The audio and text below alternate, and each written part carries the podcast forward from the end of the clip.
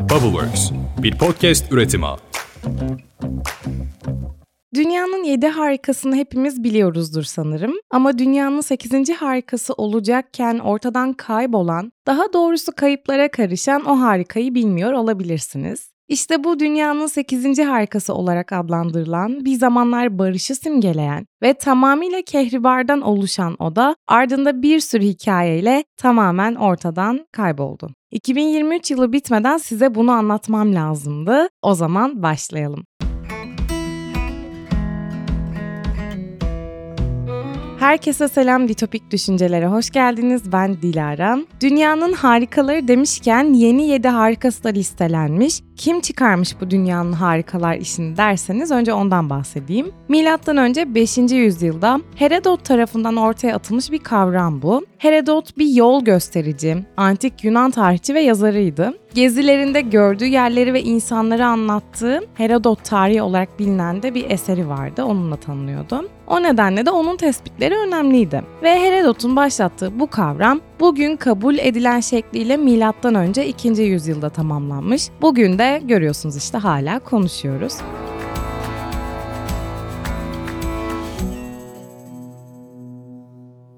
Hepimizin bildiği yedi harika Gize piramitlerinden Keops piramidi, Babil'in asma bahçeleri, Efes'te bulunan Artemis tapınağı, İskenderiye feneri, Olimpos dağındaki Zeus heykeli, Bodrum'da bulunan Halikarnas mozelesi ve Rodos heykeliydi. Ama biliyorsunuz bunların çoğu artık yok ya da olanların da kalıntıları kalmış durumda. Hal böyle olunca kanlı canlı ayakta olan ve ziyaret edebileceğimiz yeni yedi harika listelenmiş, açıklanmış bu listede. Onlar da şöyle, tabii ki Çin Seddi'yle başlıyor. Ürdün'deki kayıp cennet olan Petra antik kenti, Taç Mahal, Rio de Janeiro'daki kurtarıcı İsa heykeli, Christophe Colomb tarafından yeni bir kıta keşfedilmeden önce Maya halkının yerleşim yeri olan yine bir piramit örneği Chichen Itza. Tabii ki bu podcast'te de hikayesini konuştuğumuz eski bölümleri dinleyenler de bilir. Peru'daki İnka İmparatoru tarafından inşa edilen antik kent Machu Picchu. Ve son olarak da Roma'daki Kolezyum. Evet, dünyanın yeni yedi harikası da böyleymiş. Ama aslında eskiden beri bildiğimiz klasik yedi harikaya bir harika daha eklenecekti ki bahtı çok kara çıktı bu eserin. Eser diyorum ama aslında o bir odaydı. Ve bir o kadar da etkileyici ama dediğim gibi bahtsız bir hikayesi vardı. Ve hem mimar hem de bir sanat meraklısı olarak bu konu inanılmaz ilgimi çekiyordu. Bu odanın Berlin'den Saint Petersburg'a kadar uzanan bir geçmişi var. Ve bu geçmiş çok masumane, çok şaşalı başlasa da işler ikinci. Dünya Savaşı'nın patlak vermesiyle iyice kızışacaktı. Ve tabii ki her zaman olduğu gibi olayları size sırasıyla bende yarattığı duygularla anlatacağım. Hem de ardında bıraktığı sansasyonel şehir efsaneleriyle birlikte. Bu Kehribar Odası'nın geçmişini öğrendiğimizde hangi hikayeye, hangi sona inanacağımıza birlikte karar veririz. Kehribar Odası neden dünyanın sekizinci harikası olacak kadar iddialıydı diye düşünebilirsiniz. Aslında çok haklı bir iddiası vardı. Onu bu kadar iddialı yapan özellikleri özellikle elli beş metrekareden büyük bir oda olmasıydı. Odanın duvarları altın varaklar ve aynalarla süslenmiş kehribar panellerle kaplıydı. Duvarları süslemek için altı tondan fazla kehribar kullanılmıştı. Nasıl yani diye düşünüyor olabilirsiniz ve hatta kehribar taşının yapısını merak etmiş olabilirsiniz. Ben şahsen ismen çok duyduğum ve bildiğim bu taştan bir oda yapılabileceğini bilmiyordum. Maksimum bilgim kehribardan yapılan takılar ve içinde böcek fosilleri olan kehribar taşlarından yapılmış tesbihlerdi. Ama görüyoruz kehribar bunların daha da ötesindeydi. Kehribar'ın yani küresel ismiyle amberin çeşitli ve zengin bir kültürel tarihi de var. Dünyanın her yerindeki eski kültürler mücevhere sembolik anlamlar yüklemiş ve bu da onu dünya çapında çok saygı duyulan unsurlardan biri haline getirmişti. Ki kehribarda kristal olarak geçiyor. İşte bu saygınlık ve lüks hissi çok önemli olacak ki Kehribar hikayenin tam da merkezinde yer alıyor. Odanın hikayesine dönelim şimdi. bin yedi yüz bir yılında Kehribar Odası'nın inşaatı ilk olarak Prusya'nın ilk kralı birinci. Friedrich'in evi olan Charlottenburg Sarayı'nda kurulması için başlatılıyor. Şimdi aslında Prusya'nın ismini Rusya ile karıştırabilirsiniz ama hikayeyi anlamamız için önemli. Hangi toprakları kapsadığını bilmeyenler için ekleyeyim. Prusya, Baltık Denizi'nin Güneydoğu kıyı bölgesine verilen addı. bin yedi yüz on üç - bin sekiz yüz altmış yedi yılları arasında kendine Prusya Krallığı adını veren ve Orta Avrupa'da hüküm süren bir Alman devletinin ismiydi. Yani bugünkü Kuzey Almanya bölgesi için diyebiliriz. Orası için eski bir devletti diyebiliriz. İşte Prusya topraklarında Kral Friedrich tarafından yaptırılan bu oda gerçekten uluslararası bir işbirliğiydi. Alman barok heykeltıraş Andreas Schlüter tarafından tasarlanıyor ve Danimarkalı amber ustası Gottfried Wolfram tarafından da inşa ediliyor. Sonrasında bu odayı bizim Deli Petro olarak tanıdığımız, insanlık tarihinde Rus uygarlığının kurucusu olarak bilinen ve en bilinen adıyla Rus çarı Büyük Petro, Berlin ziyaretinde odayı çok beğenir ve bin yedi yüz on altıda Prusya Kralı, o zamanki birinci Friedrich, bu değerli bir eser olan odayı Petro'ya hediye etmeye karar verir. Neden mi? Çünkü İsveç'e karşı Prusya-Rusya ittifakını güçlendirmesi gerekiyordu. İşte böyle Kehribar Odası bin yedi yüz elli beş yılında on sekiz büyük kutuda Rusya'ya gönderilir ve Avrupa Sanat Koleksiyonu'nun bir parçası olarak Saint Petersburg'daki Kış Evi'ne yerleştirilir. bin yedi yüz elli beş yılında Çariçe Elizabeth, odanın Puşkin'deki Çarın Köyü adı verilen Catherine Sarayı'na taşınmasını emreder. İtalyan tasarımcı Bartolomeo Francesco Rastrelli, Berlin'den gönderilen ek kehribar panellerini kullanarak odayı daha geniş bir şekilde alana sığacak haliyle yeniden tasarlar. Düşünebiliyor musunuz? Yeterince değerli olan bir oda büyüklüğündeki bu sanat eserine işte böyle eklemeler yapılarak daha da büyük bir sanat eseri haline getiriliyor. Oda bu eklemelerle, yani yeni haliyle çok daha büyük hale geliyor. on sekizinci yüzyıldaki diğer yenilemelerden sonra odanın yaklaşık yüz seksen metrekarelik bir alanı kapladığı ve altı ton kehribar ve diğer yarı değerli taşlarla parladığı tarihe not düşürmüş. Kehribar paneller altın varakla desteklenmişti. Tarihçiler odanın o zamanlar bugünkü dolar cinsinden yüz kırk iki milyon dolar değerinde olduğunu tahmin ediyordu. Ki bu kaynakta yaklaşık üç yıl öncenin ekonomisiyle hesaplanmış diyelim. İşte zamanla Kehribar Odası, Çariçe Elizabeth için özel bir meditasyon odası, Büyük Catherine için bir toplantı odası ve Kehribar uzmanı ikinci Alexander için büyük bir ödül alanı olarak kullanılır. Kehribar taşının meditasyona iyi geldiğini duymuşsunuzdur ki kehribar organik şifa taşı olarak da bilinir. Hatta doğal taşlarla yapılan olumlama ritüelleri varmış ve bunlar kehribarla da yapılırmış. Kehribar ritüel sırasında daha çok güç, cesaret, sadakat, huzurla bağdaştırılabilirmiş. Belki de bunun devlet erkanlığı ya da huzuru açısından da başka bir önemi vardı, kim bilir. Kehribar Oda İkinci Dünya Savaşı'na kadar sessiz sakin bir hayat sürüyor Sankt Petersburg'da. Ama aslında bu fırtına öncesi sessizlikti diyebiliriz. Oda İkinci Dünya Savaşı'nın başlamasıyla savaştan tabii ki de etkilenecektir. yirmi iki Haziran bin dokuz yüz kırk birde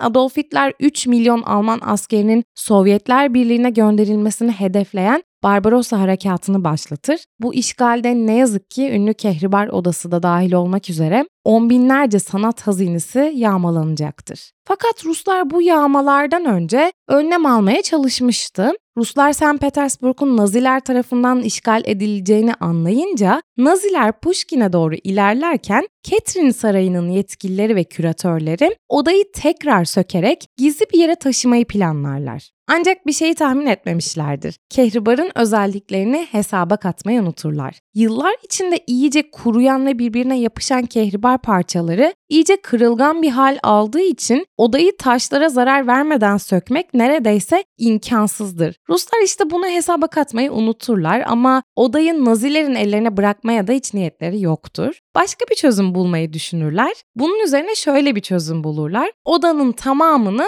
basit duvar kağıtlarıyla kaplamayı düşünürler. Ancak bu hile böylesine görkemli bir eseri bu kadar basit bir planla korumak için mümkün olamaz. Almanlar Sankt Petersburg'u işgal ettikten sonra Kehribar Odayı iki uzman eşliğinde hem fark edip hem de otuz altı saatte sökerler. Odanın parçalarını yirmi yedi sandığa yerleştirerek paketlerler ve Almanya'nın Königsberg kentine gönderilmesi için hazırlarlar. Ruslar Alman askerlerini ne yazık ki böyle kandıramazlar. Oda Königsberg'in Baltık kıyısındaki kale müzesine yeniden yerleştirilir ve hatta odanın bazı parçaları Königsberg Kalesi'nde hala sergileniyormuş. Görmek nasip olmadı ama inşallah bir gün onu da görürüz. Odanın götürüldüğü Königsberg Kalesi'ndeki müzenin müdürü Alfred Rohde Kehribar meraklısıydı ve oda Almanya'ya geri getirildikten sonra iki yıl boyunca sergilenirken odayı iyice inceler. bin dokuz yüz kırk üç sonlarında İkinci Dünya Savaşı'nın sona ermeye yaklaştığı zamanlarda Rohde'ye Kehribar Odası'nı söküp kasalara kaldırılması söylenir. Yani savaşın sonlarına doğru Hitler, Kehribar Oda'nın bir kere daha taşınmasını emretmiştir. İşte bu noktadan sonra odanın akıbeti tam bir muammaya dönüşecektir. Muhtemelen başına gelecekleri öngören Hitler, öngördüğü şeyler konusunda haksız da sayılmazdı. Çünkü ertesi yılın Ağustos ayında müttefiklerin bombalama saldırıları şehri yok edecek ve kale müzesini harabeye çevirecekti.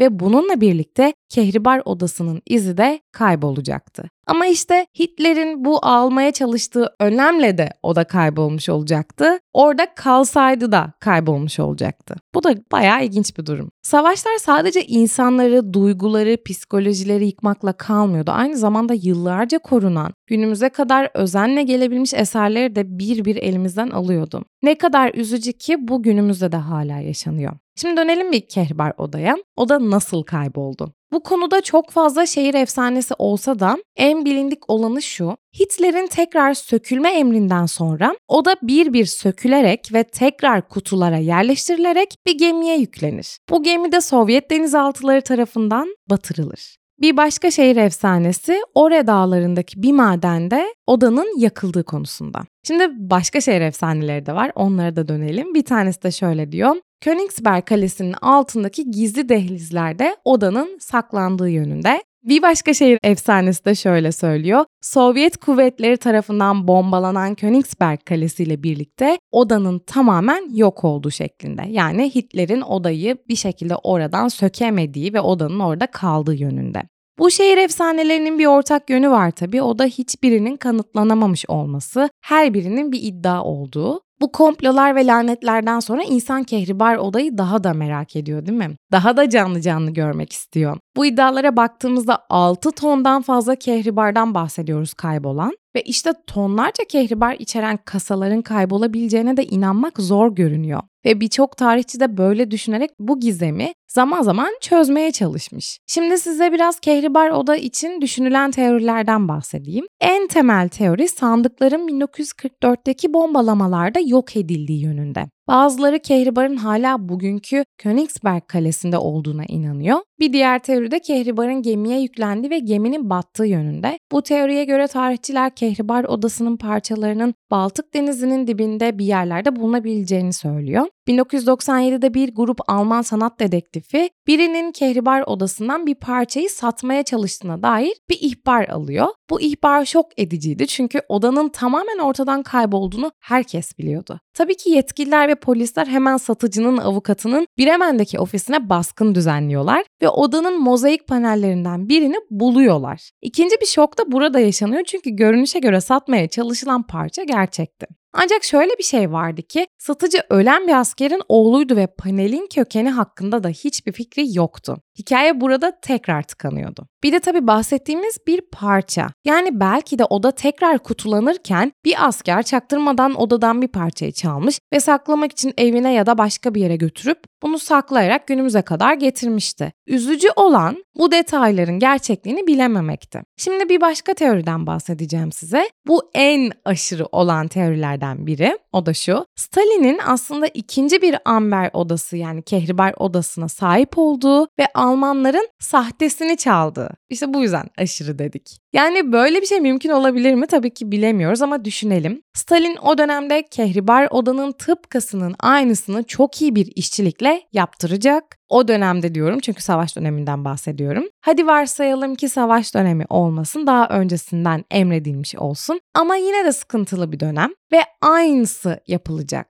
Ve bunu kimse fark etmeyecek. Hadi bunlar oldu diyelim. O kadar savaş ve yağmalamanın üzerine bu tıpkısının aynısı yapılan odayı Nazilerden saklayabilecekler mi? Ve şimdiye kadar hiç açığa çıkmamış olacak bu oda. Ya bu kısım bana hiç inandırıcı gelmiyor ama tabii tarih bu, olabilir, imkansız da değil. Şimdi gelelim hikayeye başka bir perspektiften bakmaya. Lanetleri, kehanetleri, işte bunları seviyoruz değil mi? Hikayenin bir başka tuhaf yanının da Kehribar Odası laneti olduğunu söyleyenler vardı. Odaya bir şekilde bağlanan birçok kişinin zamansız sonlarla karşılaştığı üzerine bir lanet kehanetiydi bu. Örneğin K G B odayı araştırırken ki K G B Sovyetler Birliği'nin gizli istihbaratı başına pek de iyi şeyler gelmemişti. Size Alfred Röhte'den bahsettim. Tifüsten ölmüştü Röhte ve karısını ele alalım. Onların da başına hiç iyi şeyler gelmemişti. İşte bu K G B'den istihbarat görevlisi olan General Gusev'i anlatayım. Bir gazeteciyle Kehribar Odası hakkında konuştuktan sonra araba kazasında ölen bir Rus istihbarat görevlisi General Gusev. Şimdi bir de size en rahatsız edici olanını anlatayım. bin dokuz yüz seksen yedi'de Baviera Ormanı'nda öldürülen Kehribar Odası avcısı ve eski Alman askeri George Stein. Bunların hepsi Kehribar Odası ile ilgilenirken başına kötü sonlar gelen isimler. Hepsinin savaş döneminde yaşadığını düşünürsek odanın laneti midir? Savaş döneminde herkesin birbirinin arkasının kuyusunu kazmasından mıdır? Bilemiyoruz tabii. Belki de suçu odaya atmamak lazım. İşte böyle Kehribar Odası'nın akıbetini geçmişten beri bizler düşünürken odanın bin dokuz yüz yetmiş dokuz yılında tekrar yapılmasına karar veriliyor. Ama size odanın bugünkü para değerinden bahsetmiştim biliyorsunuz ki yapımı için bir sermaye gerekiyordu. Bir de iyi bir ekip. Ruhgast isimli bir Alman firması üç buçuk milyon dolarlık bir bağış yaparak projenin bir kısmının finansmanı oluyor. Bu yeni projenin ve odanın yapımına böylelikle yeniden başlanıyor. Yeniden yapılanma işte böyle bin dokuz yüz yetmiş dokuz'da Rusya'da size bahsettiğim Çarın köyünde başlıyor ve yirmi beş yılda on bir milyon dolar maliyetle tamamlanıyor. Bu tarz projeler bayağı zorludur. Çünkü elde kalan tüm fotoğraflarla varsa rölyeflerden, ölçülerden referans alınarak çalışılır. Olabildiğince iyi hesaplamalar yapılarak aynısı çıkarılmaya çalışılır. Zaten yapım aşamasında orijinal odanın siyah beyaz fotoğraflarından faydalanılmış. Ama siyah beyaz fotoğraflarda ne kadar yardımcı olabilir bilemiyorum. Belli ki birebir aynısı yapılmamış. Fotoğraflardan gördükleri kadarını yapmışlar. Ama sonuç olarak proje iki bin üç yılında Rus Kehribar ustalarının yeniden yarattığı bir şaheser olarak Rusya Devlet Başkanı Vladimir Putin ve dönemin Almanya Başkanı Gerhard Schröder tarafından orijinalin ardındaki barışçıl duyguyu yansıtan bir birleştirici törenle Sankt Petersburg'un kuruluşunun üç yüzüncü yılında yeniden ziyarete açılıyor. Bu manidar hikaye tarihin tozlu sayfalarına işte böyle kazınıyor. Şu an Sankt Petersburg'un dışındaki Çarın köyünde ziyaret edebileceğimiz bu Kehribar Oda tüm görkemiyle ve geçmişteki ikizinin gizemiyle her gün ziyaretçileriyle buluşuyor. Ama insan düşünmeden edemiyor. Esas Kehribar Oda'ya ne olmuştu ve nereye kaybolmuştu? Bir sonraki bölümde görüşmek üzere. Bay bay.